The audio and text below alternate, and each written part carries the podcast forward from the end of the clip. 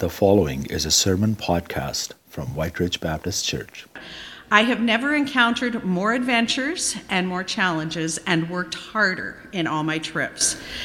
On our trip down, we missed our connecting flight in Toronto due to an epic snowstorm in eastern Canada.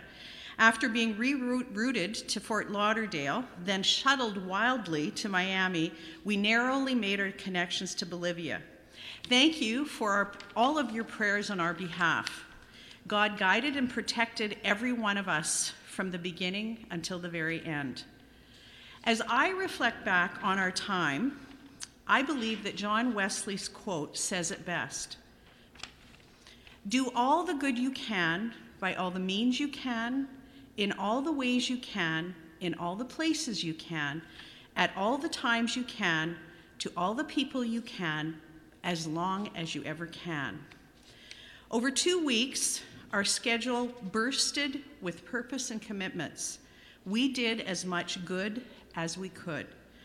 The first part of our trip was devoted to the seminary, where Terry and I had taught for seven years before we came to Winnipeg. It's always a highlight for us to see former students and get the opportunity to teach and work with the present student body. In fact, the partnership that we have as White Ridge Baptist Church with our partners in Bolivia is largely to support the seminary.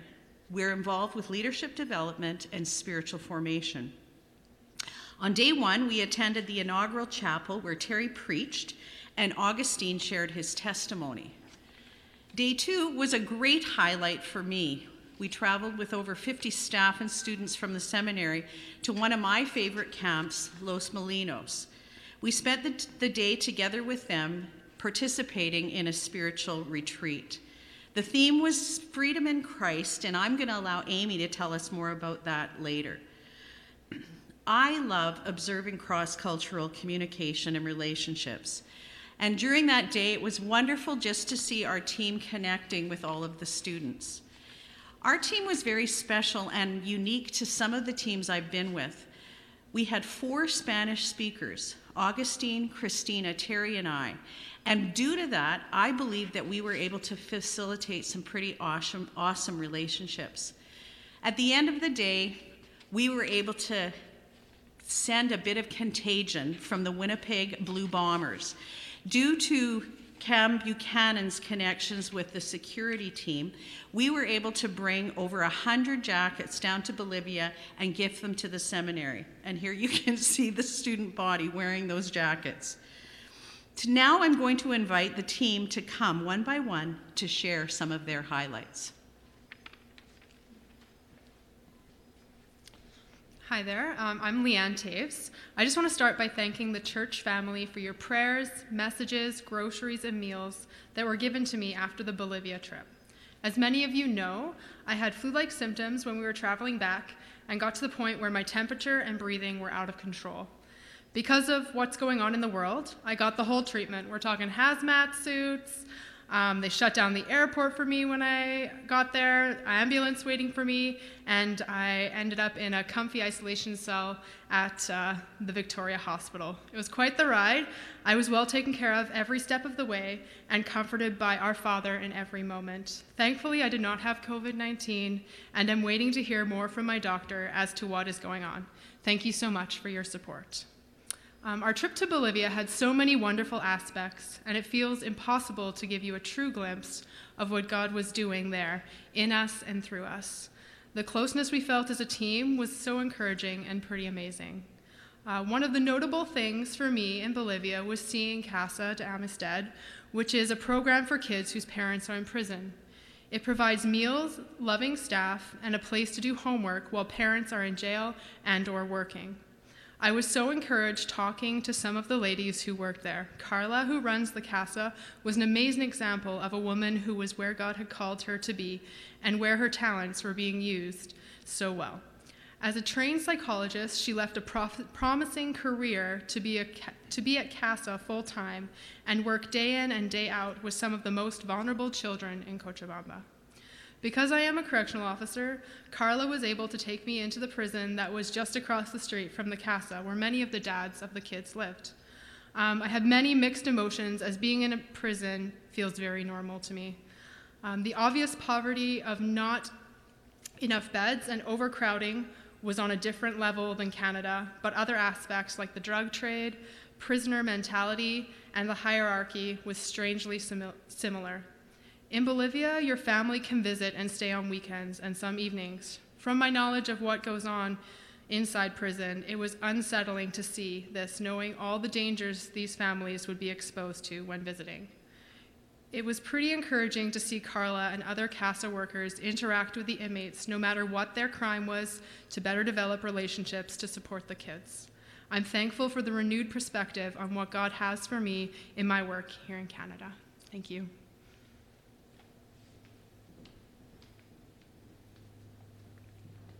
Good morning. I'm Amy, and I'm from England, not Winnipeg, and I've lived in Winnipeg for just over a year. For me, a very special part of our trip to Bolivia was the retreat day we had with the seminary students. On this day, I taught about captivity and how we find cre- freedom in Christ. The subject matter came from my own personal experience of stepping out of captivity and into Christ's freedom. I've lived through one traumatic event after another in my life, and these things bound me in chains for many years. But a few years ago, God drew me out of that place and set me free. This experience led me to start writing a course on freedom in Christ, which I will be teaching freedom, at Freedom International, which is a school for refugees downtown. Terry and Pat were looking for a theme for the retreat, and I felt encouraged by God to share the work I've been doing and suggested we do it on freedom. I can't lie, it was an exhausting experience. The day itself was full of nerves for me, as I've never done anything like this before, and I'd never shared, the work that I've been doing before either and when you have Pastor Terry in the audience taking notes, it's a bit intimidating.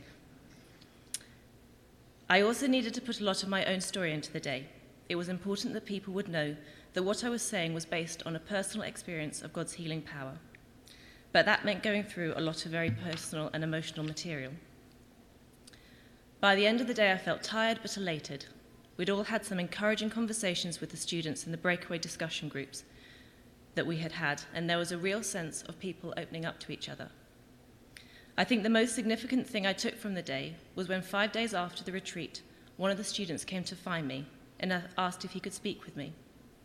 With Pat translating, he shared his own story of captivity and a desire to find freedom in Christ. We talked for a long time, and I was able to share some more of my own story that connected with his. We prayed and swapped contact details, and we're now WhatsApp buddies. He has since told me that it was hearing my own story and teaching that day that gave him the confidence that God could set him free too, and that is a gift I will cherish forever.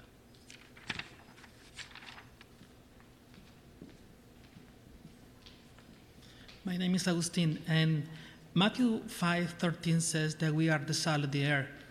In, in Bolivia, our team we couldn't, couldn't see uh, how the Christian are being the salt of the earth and in different way and different uh, projects.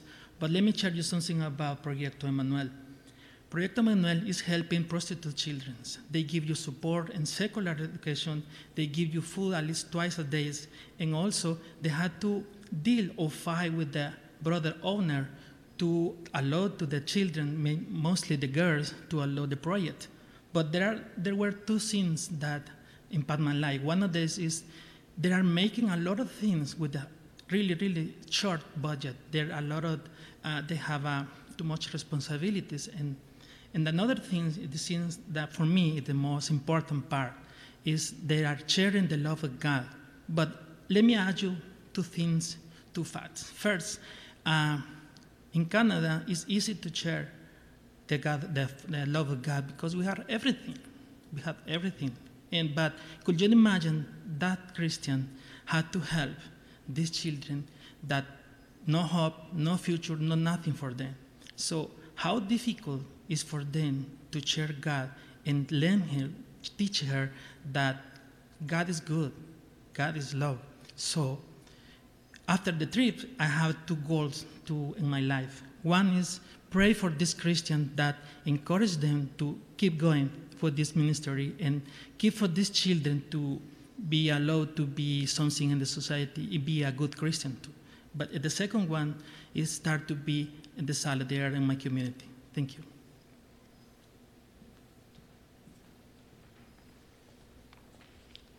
Good morning. I'm Christina, and I had the opportunity to be part of this trip. It was a real blessing to be able to be able to go with this team, and and have these experiences with them as well. On this trip, one of the places God directed my attention wherever we went was to the people we were working with, whether they were the missionaries or the staff or volunteers working with different ministries. While they were all from different places with different backgrounds and stories, the thing that kept showing up in each one that we talked with was their incredibly deep love for God and their desire to show Him more. And this came out in the way that we worked, they worked with the people around them. It became clear that because of their love for God, and the way they are seeking after him, that God is showing them the way he sees the people around them and they're acting on it. Let me give you a few examples from people that we were able to interact with. The picture on the screen is Patty and Goretti. Patty was our host while we were in Bolivia, the person who was with our team most, and Goretti was our driver, as well as the director of the ministry Agustin was talking about, Fundación Emmanuel. Both of them are incredible women and went out of their way so many times to make sure we were cared for and had everything we needed. But the real reason they stood out for me was their faith. The, both women sought after Jesus, sought to see him glorified, and show him and his love to the people around them above anything else. And this is so much more than words. This is the way that both of them live. Both Patty and Goretti have left significantly higher paying professional careers to follow God calling them into these places of mission, into these, these hard places where He's asked them to show His love in really personal and deep ways. Another person I'm going to talk about, we don't have a picture of, but her name is Carla. She's the director of Casa de la Amistad, and Leanne talked a little bit about her. We had the opportunity to talk with her as well as some of the staff there a little bit. She is a person who lives out God's love toward the kids that she works with in a really, real, down to earth way.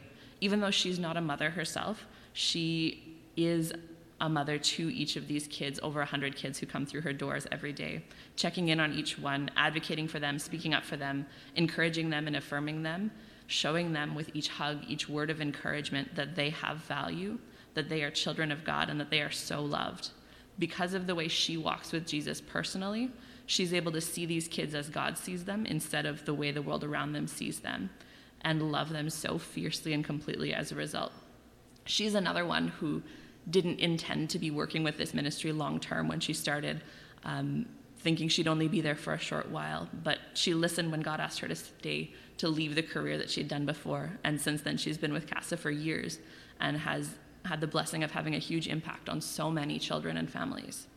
So these are a few of the people who God used to challenge and encourage me while we were there um, in what it looks like to live with a missions mindset, to seek to know God well enough that I can see the way he sees the people around me. And then I can have the boldness to step out and act on this, whether it's as large scale as some of these stories or as small scale as the people in my circles already. Thank you for the opportunity to be able to be part of this team and for your prayers as well.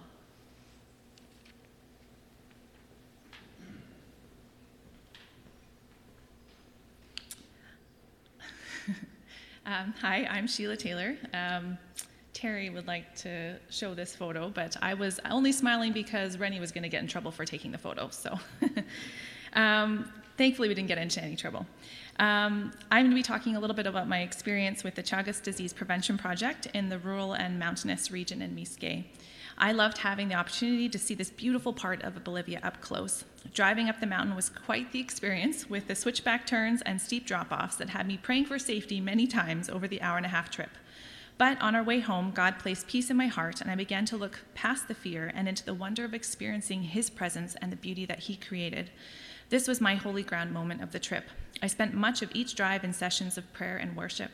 I was so incredibly thankful for this time to reflect and to spend time in prayer. I have a little video to show of our hike Um, after our hour and a half drive, our project site was then a 40 minute hike up the mountain. So it was not just a walk, we climbed some steep and narrow trails on that mountainside. The children of our family, of our project family, do that same hike every day to school and back on their own. This hike I did for three days is their reality every day, good weather and bad. Many homes are made out of adobe bricks, and which is the cheapest way to build when you have very little income, and this is why Chagas disease is present, as the Vinchuca beetle that spreads Chagas lives in the walls and the roofs of adobe homes. The easy fix is to plaster the walls and pour con- concrete floors, but families can't afford to buy the construction materials required to do this step to protect themselves. So, this is where the Chagas Project comes in and supports families. It was incredibly hard to see that level of, of poverty there. Our project family had four kids, age one to seven, and when they arrived home from school that first day, they were so shy and so quiet, and I had to work hard to draw them out. We bonded over crafts and stickers, and by day three, the kids were running home from school, and somehow we had eight kids at our house instead of four. But being able to be there to spend time with them and give them extra love and bring them a little bit of joy and laughter was so incredibly special. God blesses us so we can be a blessing to others. And I was so happy that our team was able to bring supplies and be a part of this project to help this family be safe. I don't think this family even knew how much they have blessed and inspired us in return. This young and hardworking couple raising kids and living on a rural mountainside with so many hardships and little income is inspiring.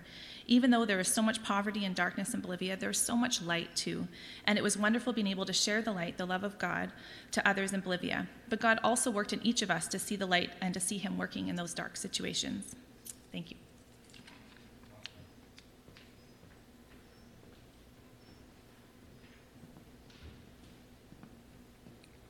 Good morning. My name is Rennie. I will talk a little bit more about Chagas disease as well. I just lost my notes, so I'll just go by, by memory. Um, the Chagas disease comes out out of the uh, Vinchuca bug uh, that Sheila was mentioning. It lives in the walls of the houses and uh, it, it, comes out at night. It's also known as a kissing disease, by the way. It comes out at night when people are sleeping, mainly in a rural area, and it takes a um, gives you a kiss or it takes a bite out of you. And as it does that, it leaves a little bit of dropping, and, it, you know, and of course it's a bug bite, it's itchy. So you want to scratch yourself, and that's when you can potentially rub the, uh, the droppings of the insect into your, your system. For most people, uh, the, the, the, reaction is uh, slight headache, feverish, uh, aching bones for a little while, and, and that's, where, that's where it ends. But for others, uh, it can get very much more serious, and, and it can take up to 30 years before you get the full implication of this, uh, of this infection. Uh, which is you'll get the enlargement of your intestine, your esophagus, excuse me, or, um, or your heart, and it can lead to, to, to the end of your life. In uh, 2017, it's estimated that there were 7,900 deaths in Mexico, Central America, and South America from this disease. So, part, part of the work that goes on to uh, slow down this disease, uh, like we see a picture of Jaime, he's the coordinator in, our, uh, in, in, Bolivia, the, the, the, area we were in, to um, work at helping at preventing this, this disease. So, like uh, Sheila pointed out, we, we trekked out to some homes, two homes, there was two teams, and, and it was quite the trek to get to these places. And I'm telling you, these places are not uh, um, a place I would want to live, to be honest with you guys. Uh, it's very plain. It's just a four-wall structure with a door, and and what we did, we plastered the inside, and, and in one of the homes we worked in, and uh, poured concrete on the cement floor, and that was a three-day three day event to go back and forth through that trail. And, uh, but at the end of the day, where I want to focus on is, is that family, Nazario and his kids. You know, we were just there, we did a little bit of work for them, and, and for them it was as if they've won a million bucks, really. They were so at awe and so grateful to God that we, uh, we had come all this way and to help them and, and, repair their home so they have a little bit of a better uh, place to live in, although it's uh, it was still pretty raw and bare. But uh, at the end, when he was praying, you could see in his face the, uh, the excitement and the joy that uh, God is with them, God is supporting them. It's, it's just phenomenal.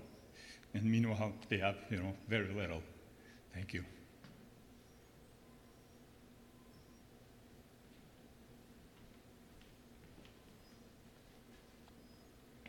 Uh, my name is Jeff. Um, since uh, Rennie already talked a little bit about uh, Chagas and the uh, work we were doing in the house, I'm going to speak a little bit about the work on the house I did. Um, the, uh, the house that, I, that my team worked on uh, was also used as a church every other Sunday by the local community. So that made the work feel a little more worthwhile as uh, we knew it was going to be used to share the gospel as well. Uh, it wasn't a Baptist church, but uh, still a church. Um, as we were working uh, on this house, made of uh, mud bricks, uh, corrugated steel roof, and a dirt floor with no plumbing, uh, I noticed there was a pole with a solar panel on top, and the panel was connected to a small battery bank, and there was an iPhone charger coming out of it. Um, so even if you are in, even if you're a farmer in the mountains of Bolivia, you can still be up to date on uh, everything that's going on in the world. Um, there's very few people left that are not uh, connected. Um, we were told about the poverty in Bolivia before we went, and uh, because I was expecting it to be so bad, uh, when we got there, it actually didn't didn't seem as bad. Um, I think it seemed like this because uh, I knew I could leave when I wanted. Uh, for me, it was only temporary. I didn't have to live it. I was just an observer, and uh, made their poverty seem to me almost like a bit of a novelty. Um, I don't think it feels the same way for them. Uh, the, the, hike we went on to get to our house in Niska every day was uh, pretty beautiful. It was kind of on the side of a valley between two mountains. Um, if, if I was stuck living there, I don't think I would have enjoyed it the same way. Um, there, are, uh, there are way too many things from our two weeks in Bolivia to cover in two minutes. But uh, if any of you have thought about uh, going on a short term mission trip before and just haven't for whatever reason, I would highly recommend that you uh, give it a shot. Thanks.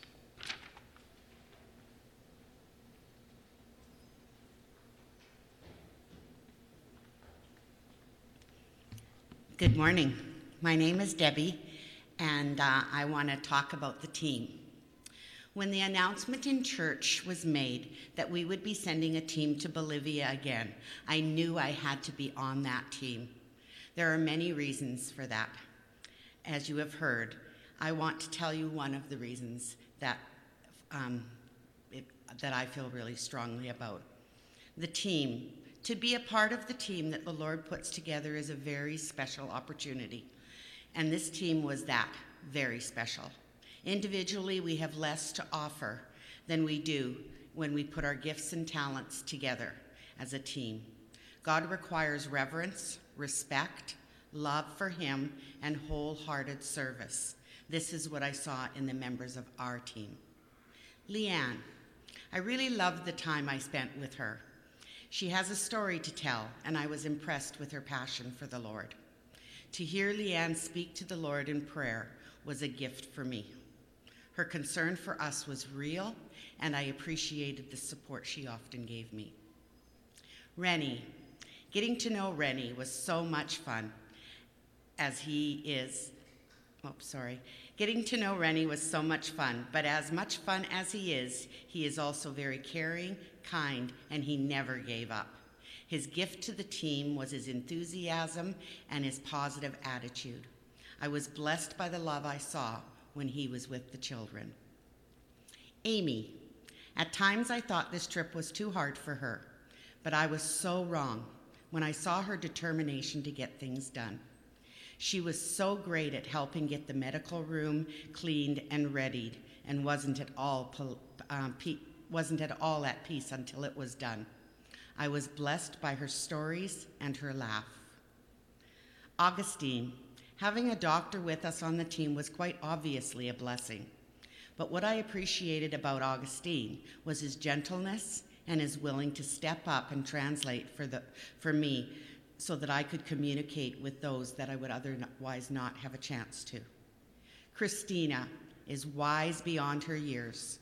Her appreciation for the culture we experienced was wonderful to witness. I loved that her face lit up when she was taking on a task, especially with the children. Jeff.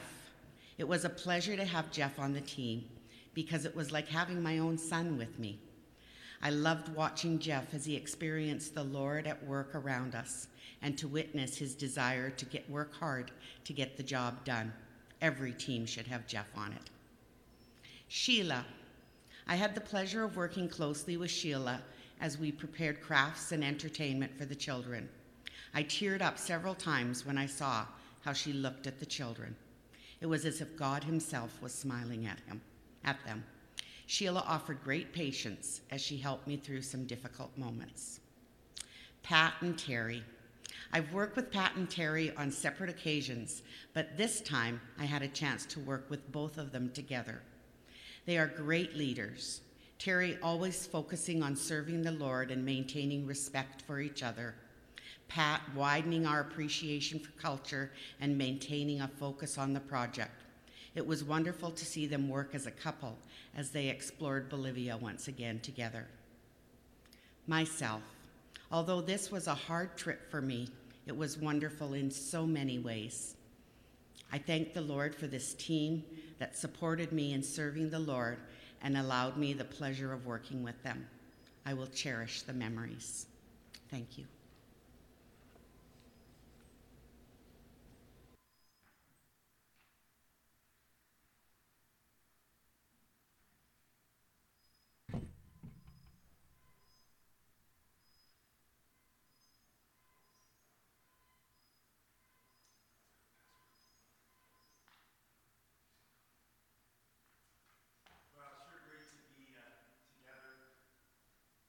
And um, I had the privilege of going uh, with the team as well to Bolivia. My name is Terry Jank. I'm one of the pastors here. And um, just had Kevin help me with a, a glitch. Thanks, Kevin. um, of course, uh, as Pat said, it's a privilege for us to go back to the place where we serve, to connect with the seminary students. And uh, we had the chance to see many seminary students as well as our uh, compassion child that we uh, visited. His name is Isaias, and we saw him and his father. He's in that middle picture there. And of course, other colleagues that we know.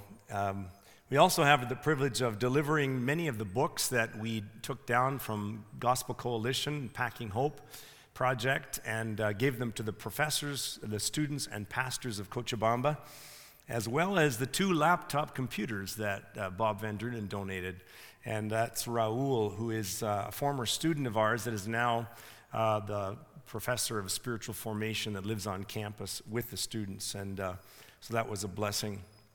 But you know, I can't uh, say enough how it was the team itself, like Debbie was talking about, that was especially the blessing to me. Um, this is a picture of us praying for Leanne when she was uh, not well, but I can tell you that there were several that took that same chair throughout the, the two weeks, and we prayed over them. And um, this team, exceptionally in many ways, had a bonding that shared deeper stuff with each other than I have seen in most teams, and I thank the Lord for that. And so, again, it was a persuasion upon me. I was persuaded that that mission teams really do make a difference, that they count, that it's a global discipleship that takes place.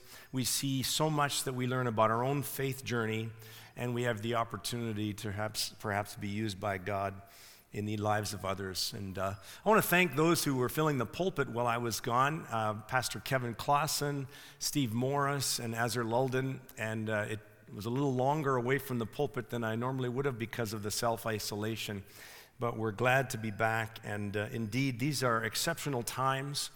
And uh, we've been trying to communicate with our church family through the various means that we have. And I'm so grateful for all the people that are in that system of communication that make it happen. And some of that communication will go out on our Facebook or on our web page that's going to be to anybody. And some of the other communication will just be to our church family as we talk about in house things. And so stay tuned this week for some of that as well. And um, so this morning, as we continue on, we want to go back into the book of Genesis And we've been in Genesis for some weeks now, and we're talking about uh, Abraham in recent weeks. And tonight, or today, I'd like to talk about uh, how it is that Abraham, because of the content that we have in the Bible about his life, we have more opportunity to kind of peer into his devotional life, his faith journey, and to see over a long period of time just how it is that his faith grows. And as we look at Abraham, there are two, two lessons that jump out of the page at me. I'm going to talk about the means and the measures that God uses to mature our faith this morning. We're going to be in uh, Genesis chapter 17. And uh, the two, two lessons that jump off the page at me are that, first of all, maturing in faith happens over time. And secondly, that maturity in faith happens through faith tests. And these are faith tests that sometimes God designs, and they're faith tests sometimes that God simply allows, and they're faith tests that sometimes we pass, and they're faith tests that sometimes we fail. We see all of that in Abraham's life. And so this morning, as we look at this scripture, I'm going to take a moment to just read from the beginning of the chapter that we're considering this morning in Genesis chapter 17.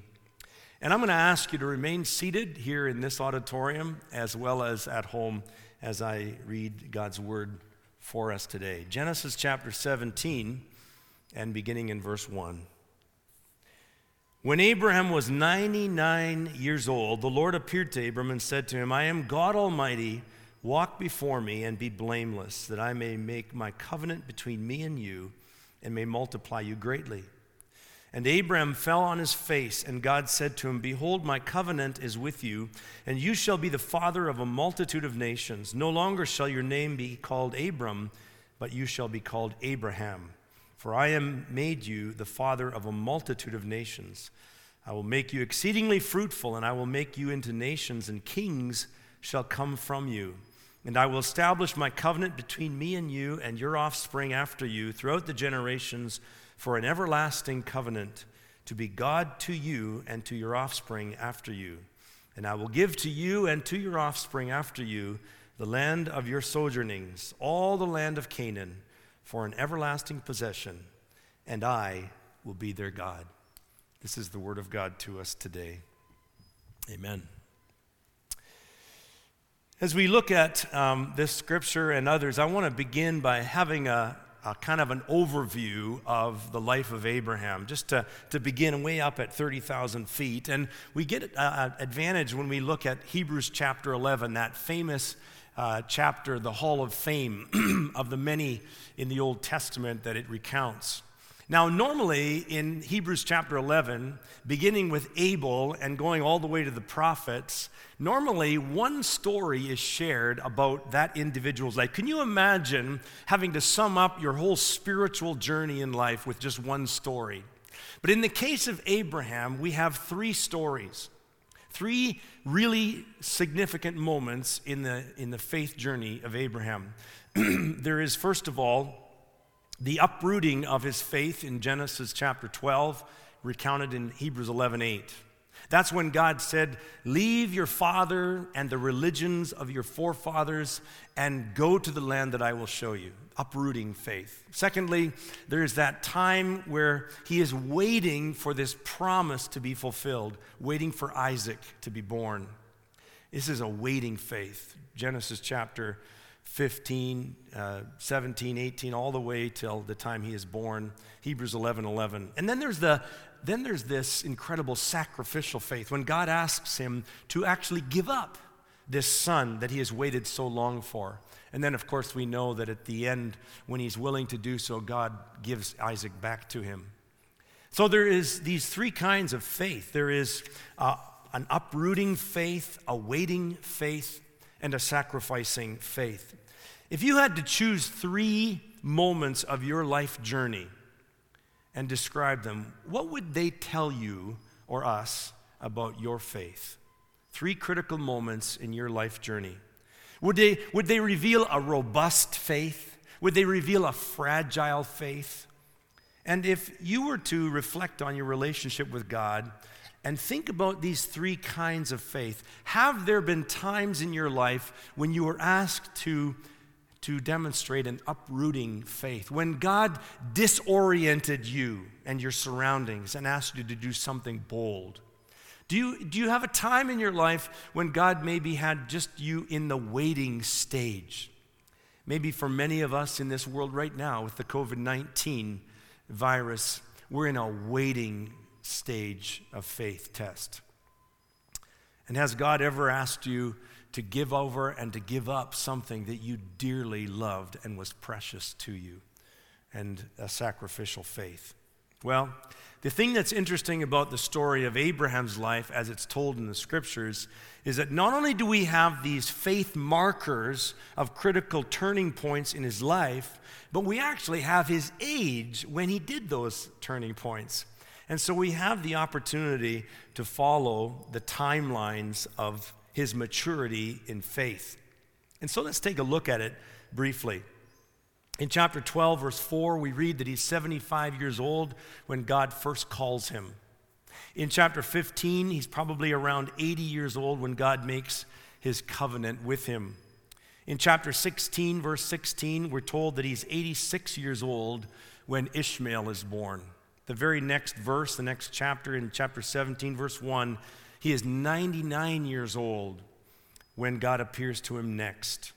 Chapter 21, verse 5, we know that Abraham is 100 years old when, when Isaac is born. And chapter 22, verse 6, he's probably about 120 years old when God asks him to sacrifice Isaac.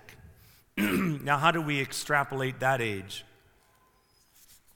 Well, in chapter 21, verse 8, we read in the Bible that Isaac had grown and was weaned from his mother before that event. In chapter 21, verse 34, it says that Abraham had lived many days in the land of the Philistines. Many days. And then in chapter 22, verse 6, when they're on their way to this moment where God is going to ask Abraham to sacrifice his son, it says in chapter 22, verse 6, that God asked Abraham, Abraham put the wood on Isaac's shoulders. So he was not a wee little boy at the time. And then in chapter 23, verse 1, we read that Sarah died at the age of 127. So, what am I saying in all of this? I'm saying that probably Isaac was of the age between 10 and 37 years of age, somewhere in there. The historian Josephus says that, that um, Isaac was about 25 years old when Abraham went. Not changes the perspective we have about the Abraham Isaac story found in chapter 22. Abraham dies in chapter 25, verse 7, at the age of 175. So here we have it, folks. We have a span of 100 years between the age of 75, his first call, to the age of 175 when he dies.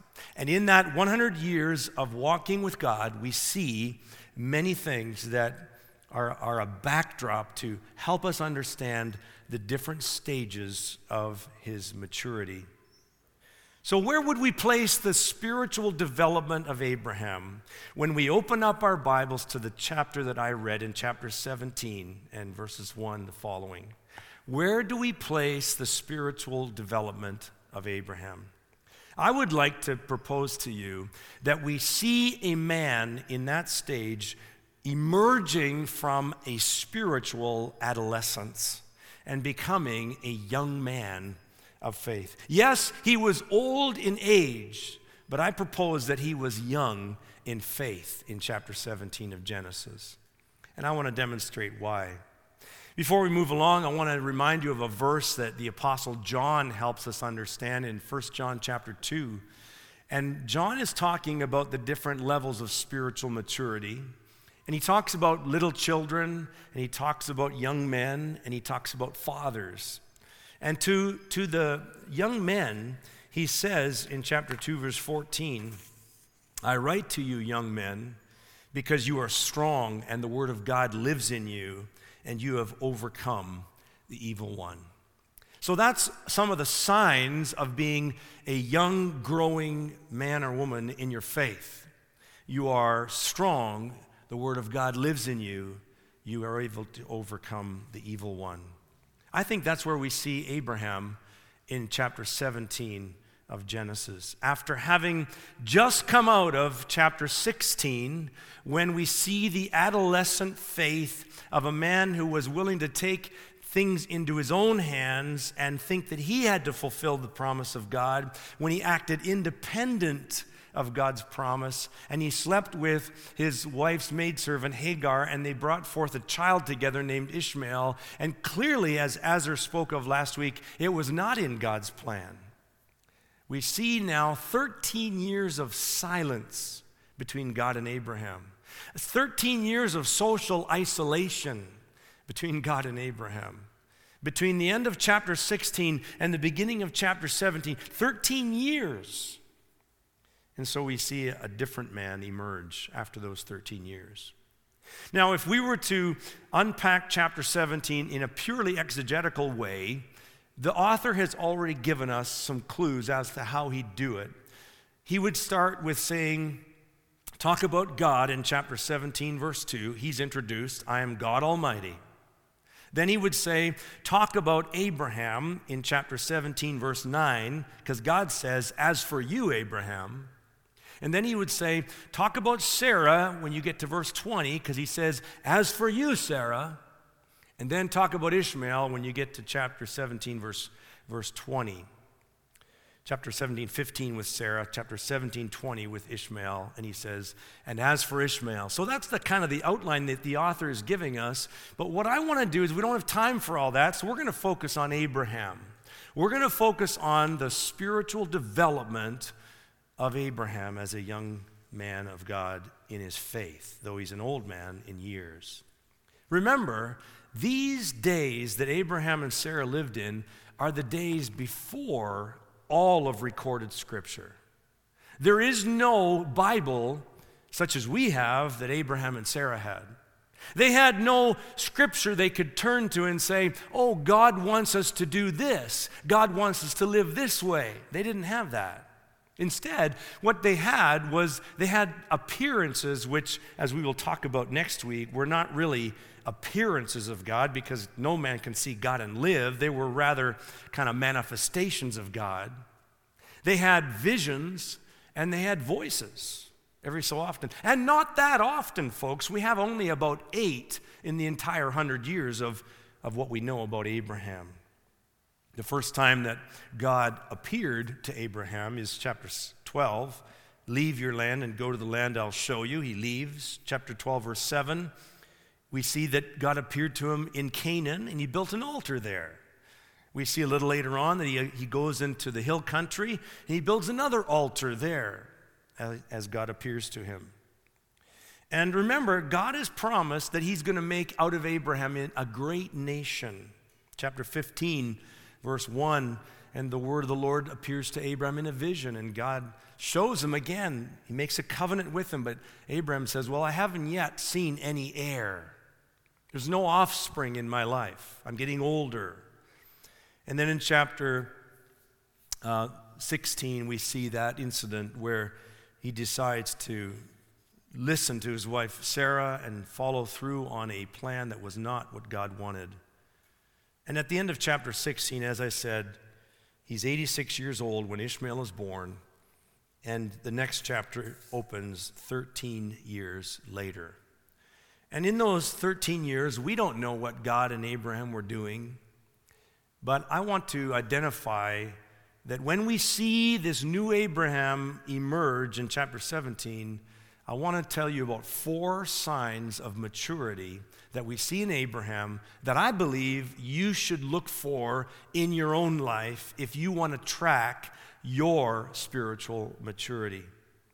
And the first sign of spiritual maturity that we see is a new posture before God. Notice it in chapter 17 and a new posture in verse 3. It says that Abraham fell on his face before God.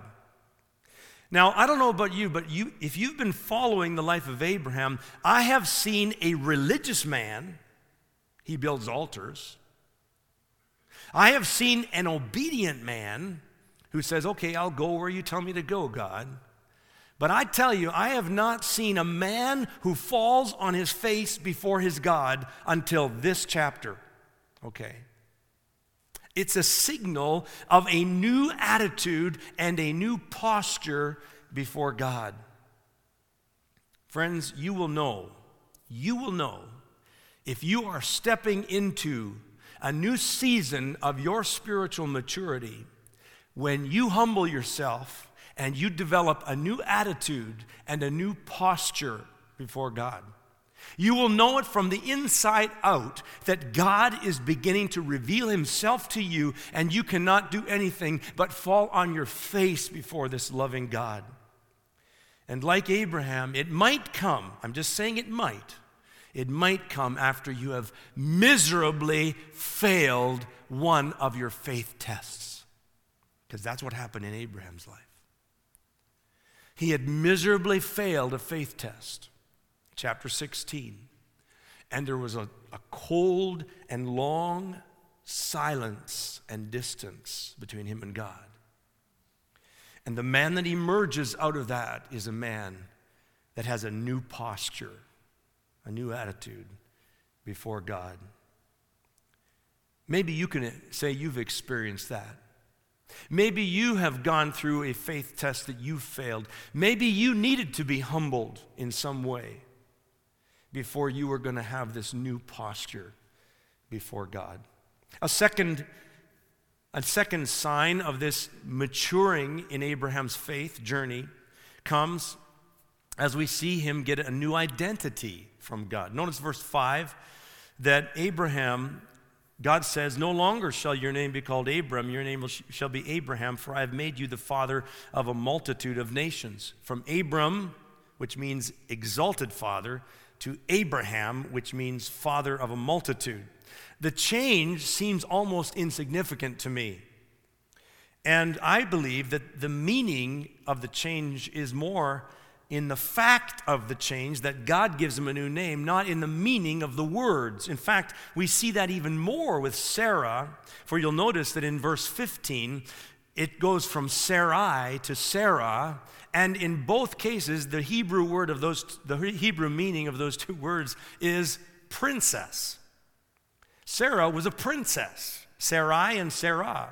You see, the point is that I don't think the, the significance was in the name but in the identity that that name gave Abraham and Sarah, and the fact that it marked the occasion of moving into a covenant relationship with God, moving into a new posture, moving into a new season with God.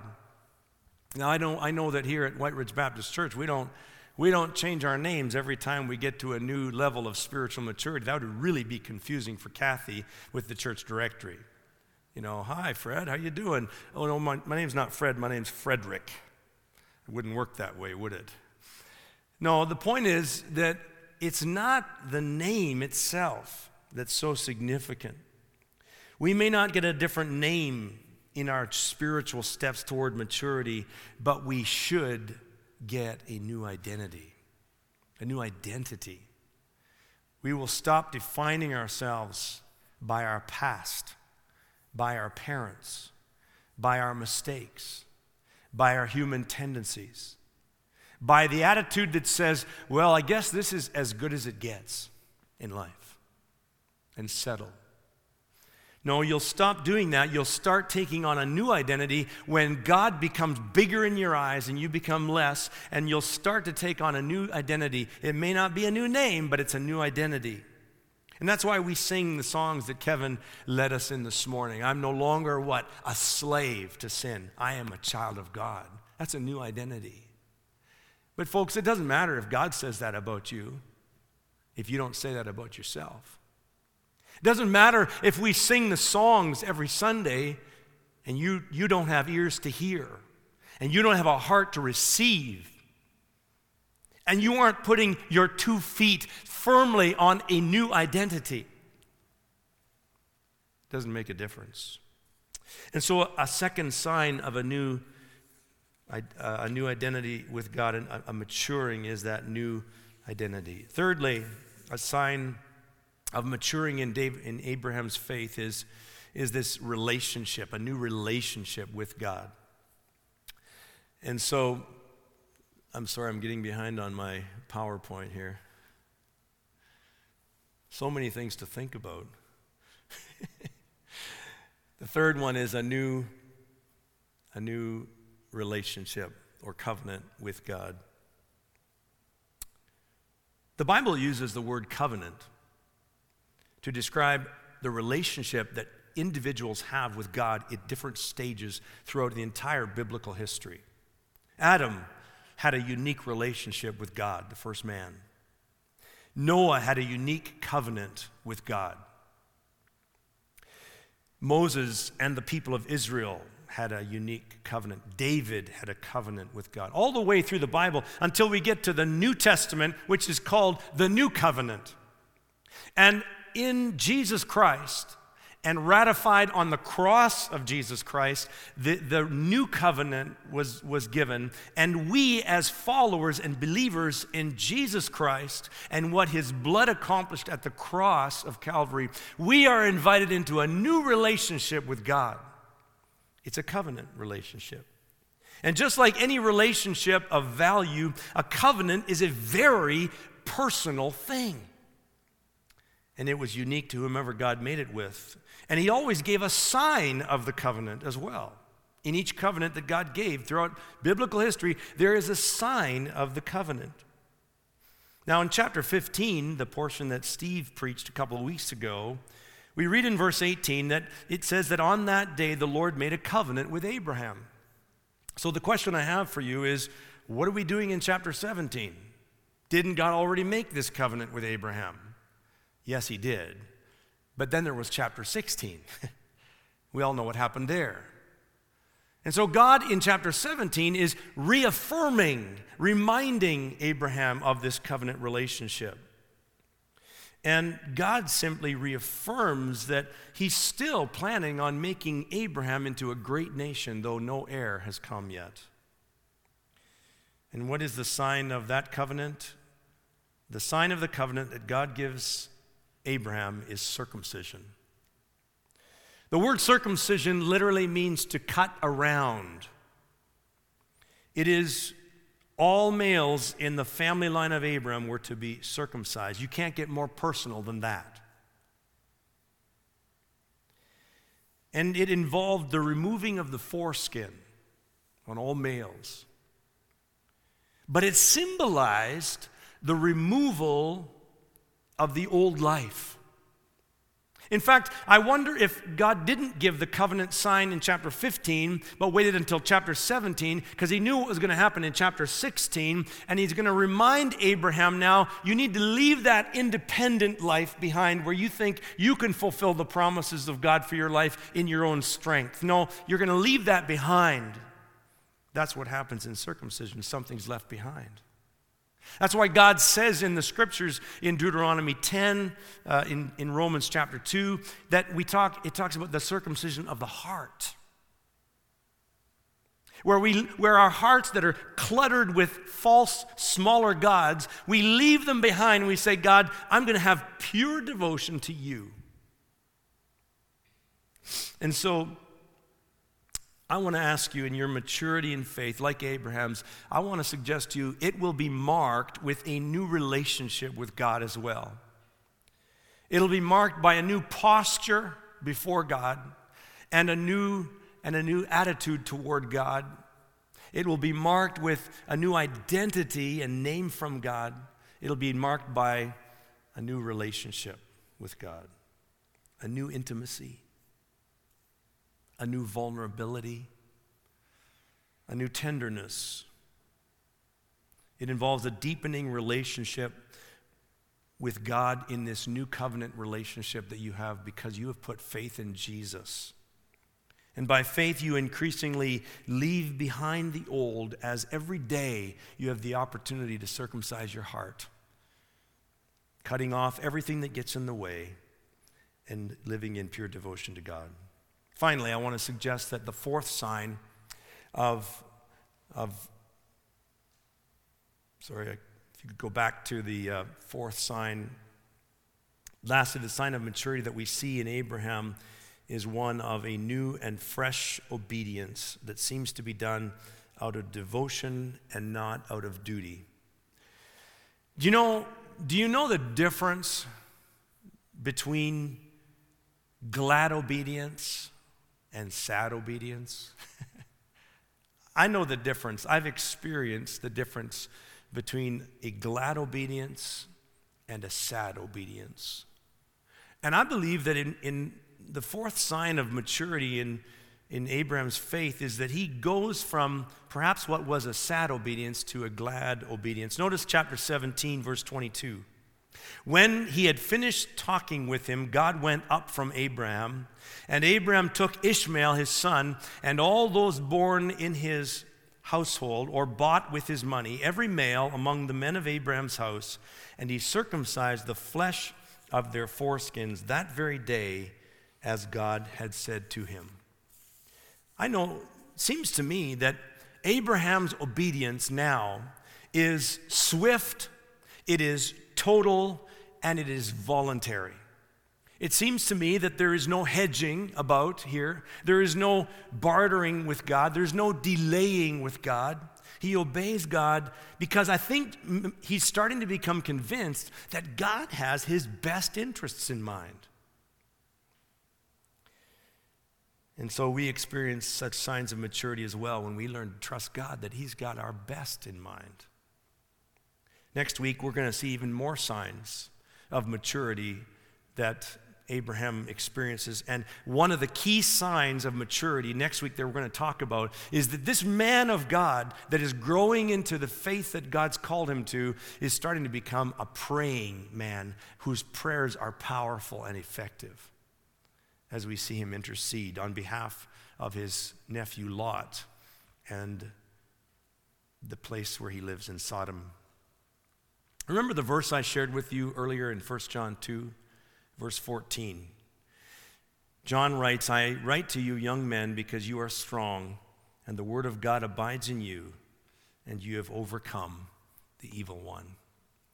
Do you know, I have, I can relate to Abraham because there, there was a time when I believed, and I was still so, so very immature in my faith when I believed. But then there was a time when God took me through a faith test that I failed. And it was right in the aftermath of that faith test that I believe God took me out of a spiritual adolescence into becoming a young man of faith, where I began to see that indeed I was strong in, in God. I was the Word of God was living in me. And I could overcome the evil one in the power of Christ. I uh, want to ask you a few questions as we conclude. I want to ask you, first of all, where would you place your own spiritual development as of right now? Where would you put it? What do you think God would say about your spiritual development today? And, and, and, and in light of that, what would you want to say to God about your own spiritual development? Then also, I would ask you, is there anything about Abraham that surprises you? And in the same way, is there anything about your own spiritual life that surprises you? I would ask you today, as well as you reflect on the message, have you ever been set on a plan that was not in God's plan? I mean, Abraham was convinced that Ishmael is the one that will be his heir and the nations will be developed through Ishmael. And when God came along and said, No, it's not Ishmael, Abraham was completely confounded. He was set on a plan that was not God's plan. Have you ever been set on a plan that was not God's plan? It's hard to move off center, isn't it? And then finally, I want to ask you, kind of in, a, in an inventory kind of way, how would you describe your posture, your attitude, as well as your identity and your relationship and your obedience to God today? Let me pray for you as uh, we have the worship team come and conclude our service. Father, I thank you for those that have listened to this message today, and I pray that you might be pleased to speak into our lives wherever we are in the continuum of maturing in faith. I pray that you will speak into our lives a message that will help us to take the next steps so that we might indeed Lord, be ready when you come, when you call. Speak to our hearts. Watch over each household, each family. We pray in Jesus' name. Amen.